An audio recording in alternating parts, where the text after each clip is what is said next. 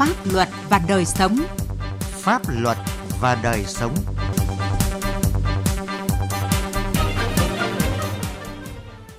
Thưa quý vị và các bạn, chương trình Pháp luật và đời sống hôm nay có những nội dung chính sau. Ánh sáng công lý, sự hối hận muộn màng của kẻ giang hồ và những vấn đề cần nói từ phiên tòa xét xử Nguyễn Xuân Đường ở Thái Bình. Tình trạng xây dựng trái phép tràn lan ở Phú Quốc, Kiên Giang và Hà Nội. Trước hết là những thông tin pháp luật đáng chú ý trong tuần.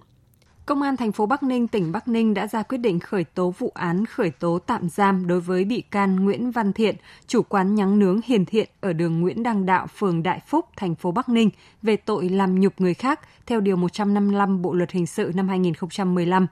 Theo kết quả xác minh, tối ngày 17 tháng 8, cô gái 27 tuổi cùng bạn khi ăn tại quán nướng của Thiện phát hiện món lòng non có run sán nên phản ánh với nhân viên – không nhận được giải thích thỏa đáng, cô gái chia sẻ thông tin này trên trang Facebook cá nhân. Cho rằng khách phản ánh không đúng sự thật, ngày 18 tháng 8, ông Thiện cử người đưa cô gái về quán bắt quỳ gối xin lỗi, lăng mạ và đe dọa sẽ trừng phạt nặng với cô gái này. Màn làm nhục này được ông Thiện đăng trên mạng xã hội. Công an huyện Điện Biên Đông, tỉnh Điện Biên vừa khởi tố vụ án, khởi tố bị can và bắt tạm giam Hờ A Lái và Hờ A Chầu về hành vi hiếp dâm tập thể một phụ nữ tại bản Háng Chợ, xã Phì Nhừ. Một trong hai đối tượng là người yêu cũ của nạn nhân. Cả hai đối tượng đều đã ly hôn vợ, không có nghề nghiệp ổn định. Công an tỉnh Bình Phước tổ chức họp hội đồng xét giảm thời hạn chấp hành án phạt tù cho 21 phạm nhân đang cải tạo tại trại giam công an tỉnh và nhà tạm giữ công an các huyện, thị, thành phố trong tỉnh nhân kỷ niệm 75 năm cách mạng tháng 8 và quốc khánh mùng 2 tháng 9. Trong số 21 phạm nhân đủ điều kiện đợt này, có 4 trường hợp được đề nghị giảm hết thời hạn tù còn lại và 17 trường hợp được đề nghị xét giảm từ 1 tháng đến 5 tháng. Đội Kiểm soát chống buôn lậu khu vực miền Nam đội 3 thuộc Cục Điều tra chống buôn lậu Tổng cục Hải quan phối hợp với Cục Hải quan Thành phố Hồ Chí Minh, Cục Hải quan Đồng Nai khám xét 60 container nghi ngờ là gỗ giáng hương Tây Phi nhập khẩu vào Việt Nam qua cảng Cát Lái Thành phố Hồ Chí Minh – Số gỗ này các đối tượng sơ chế xẻ thành từng thanh với tổng khối lượng khoảng hơn 1.000 mét khối, trị giá của lô hàng ước tính khoảng hơn 20 tỷ đồng. Pháp luật đồng hành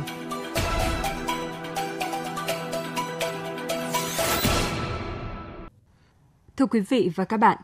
ngày 18 tháng 8 vừa qua, Nguyễn Xuân Đường, kẻ giang hồ khét tiếng Thái Bình, bị toán xử phạt 30 tháng tù về tội cố ý gây thương tích tại trụ sở công an phường Trần Lãm, thành phố Thái Bình.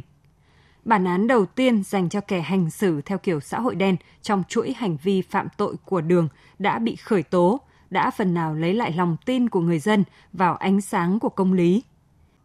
Song mong muốn lớn hơn của người dân từ phiên tòa này nói riêng và các vụ án liên quan đến Nguyễn Xuân Đường phải làm rõ và xử lý rốt ráo những cán bộ, cơ quan đã bảo kê, tiếp tay cho Đường trượt dài trên con đường phạm tội sĩ lý phóng viên Đài Tiếng Nói Việt Nam có bài Sự hối hận muộn màng của kẻ giang hồ và những vấn đề cần nói từ phiên tòa. Không còn được che chắn, không còn con đường nào khác. Trước tòa, giang hồ khét tiếng đất Thái Bình, Nguyễn Xuân Đường, người tự xưng mình là người số 2, không ai là người số 1, đã thừa nhận tất cả hành vi phạm tội của mình, nhận trách nhiệm và cảm thấy ân hận về hành vi của mình. Bị cáo dám làm, dám chịu, dám nhận sai và sẽ chịu mọi sự trừng phạt của pháp luật.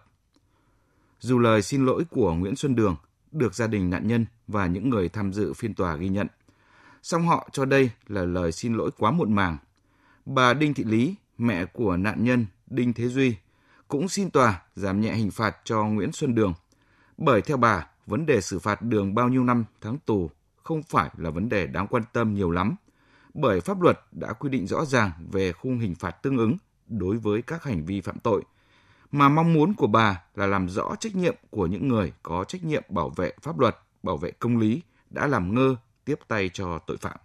nêu rõ được ra cái vấn đề trách nhiệm của những người đứng đầu trong pháp luật của tỉnh Thái Bình này nói nói nói nói chung và và và cái cái phường Trần Lãm và cái cái công an thành phố nói riêng để làm rõ được cái trách nhiệm của họ. Cũng như bà Lý, nhiều người tham dự phiên tòa cũng như các chuyên gia pháp lý đều có chung đánh giá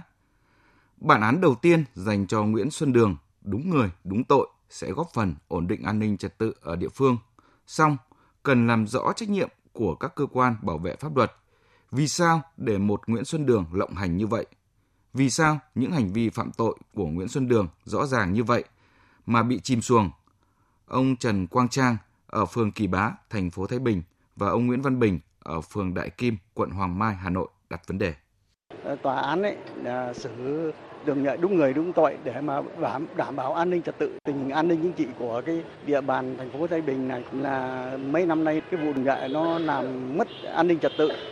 Tôi thì nghe đài báo nói rồi cả một cái cơ quan chính quyền to như thế mà để nó hành hung theo tôi được có như thế không được. Nhiều người dân và các chuyên gia cũng cho rằng nhóm tội phạm xã hội đen do vợ chồng Nguyễn Xuân Đường gây ra nhiều vụ việc nổi cộm ở Thái Bình trong gần 10 năm qua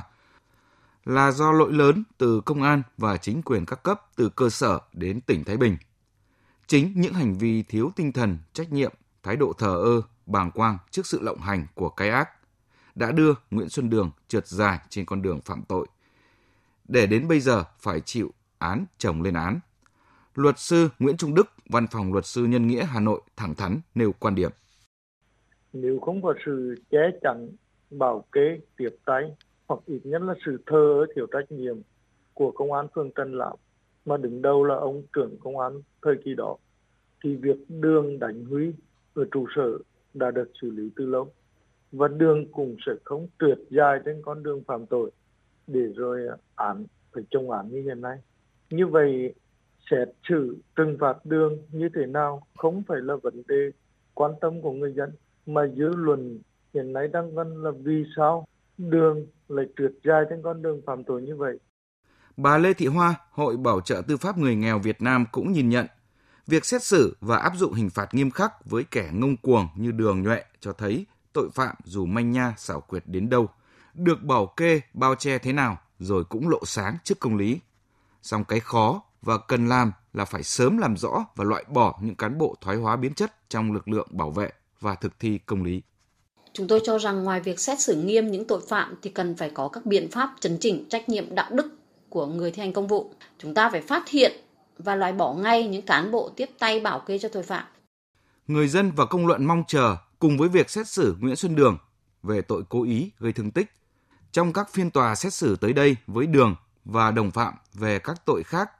các cơ quan tố tụng sẽ làm rõ những tội phạm của băng nhóm này và có hay không ai che đậy làm chìm xuồng các vụ án này.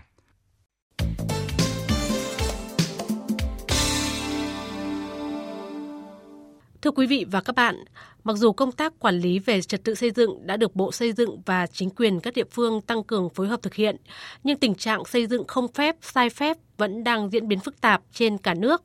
Hàng nghìn vụ việc được phát hiện và xử lý từ đầu năm đến nay cho thấy vấn đề vi phạm trong quản lý trật tự xây dựng vẫn nóng ở một số địa phương. Điều đáng nói là nhiều dự án xây dựng lấn sông, biết lối ra biển nhưng chưa được ngăn chặn kịp thời. Thậm chí một số chủ đầu tư làm xong phần móng rồi huy động vốn của khách hàng dưới dạng góp vốn, đặt cọc giữ chỗ.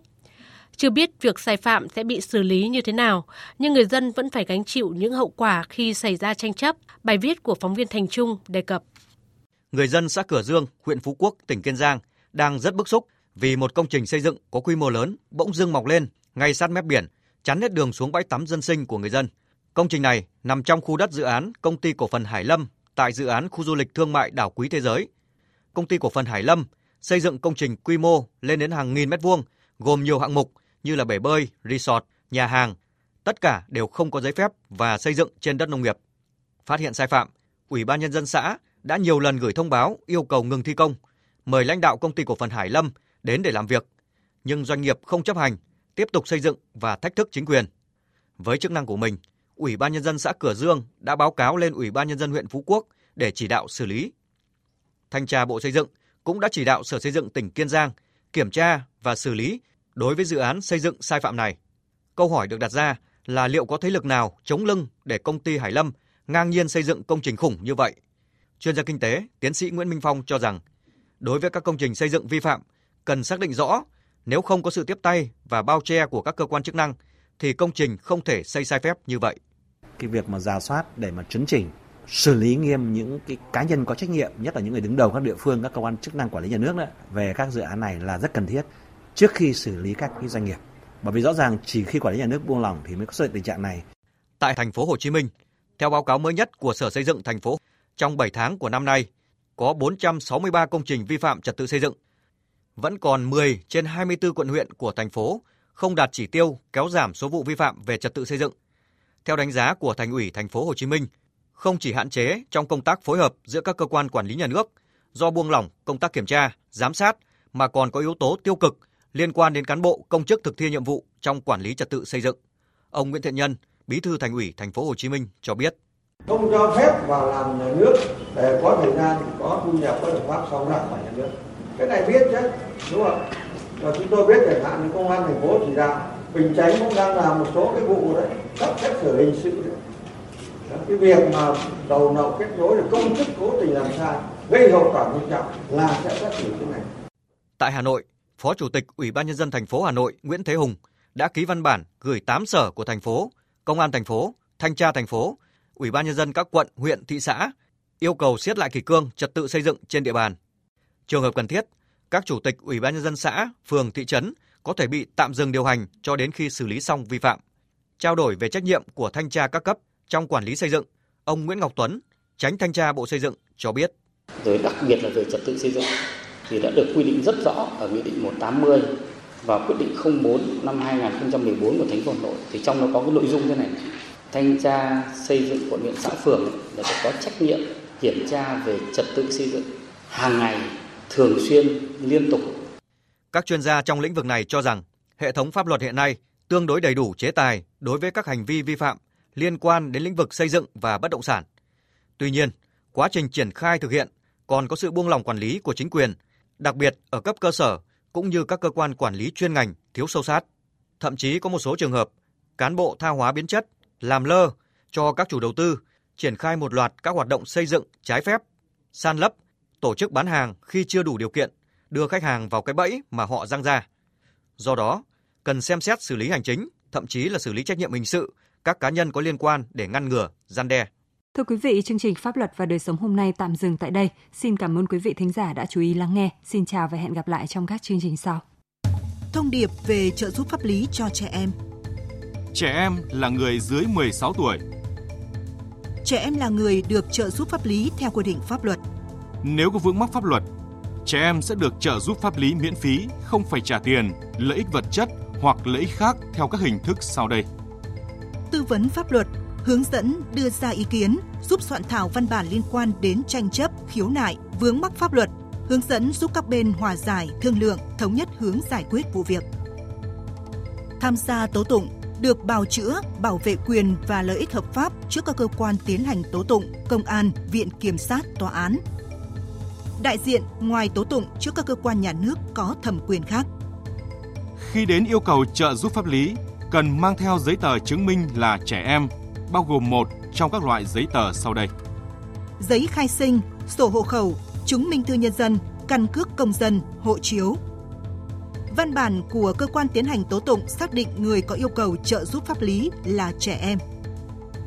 Văn bản của cơ quan có thẩm quyền về áp dụng biện pháp xử lý hành chính hoặc xử phạt vi phạm hành chính xác định người có yêu cầu trợ giúp pháp lý là trẻ em.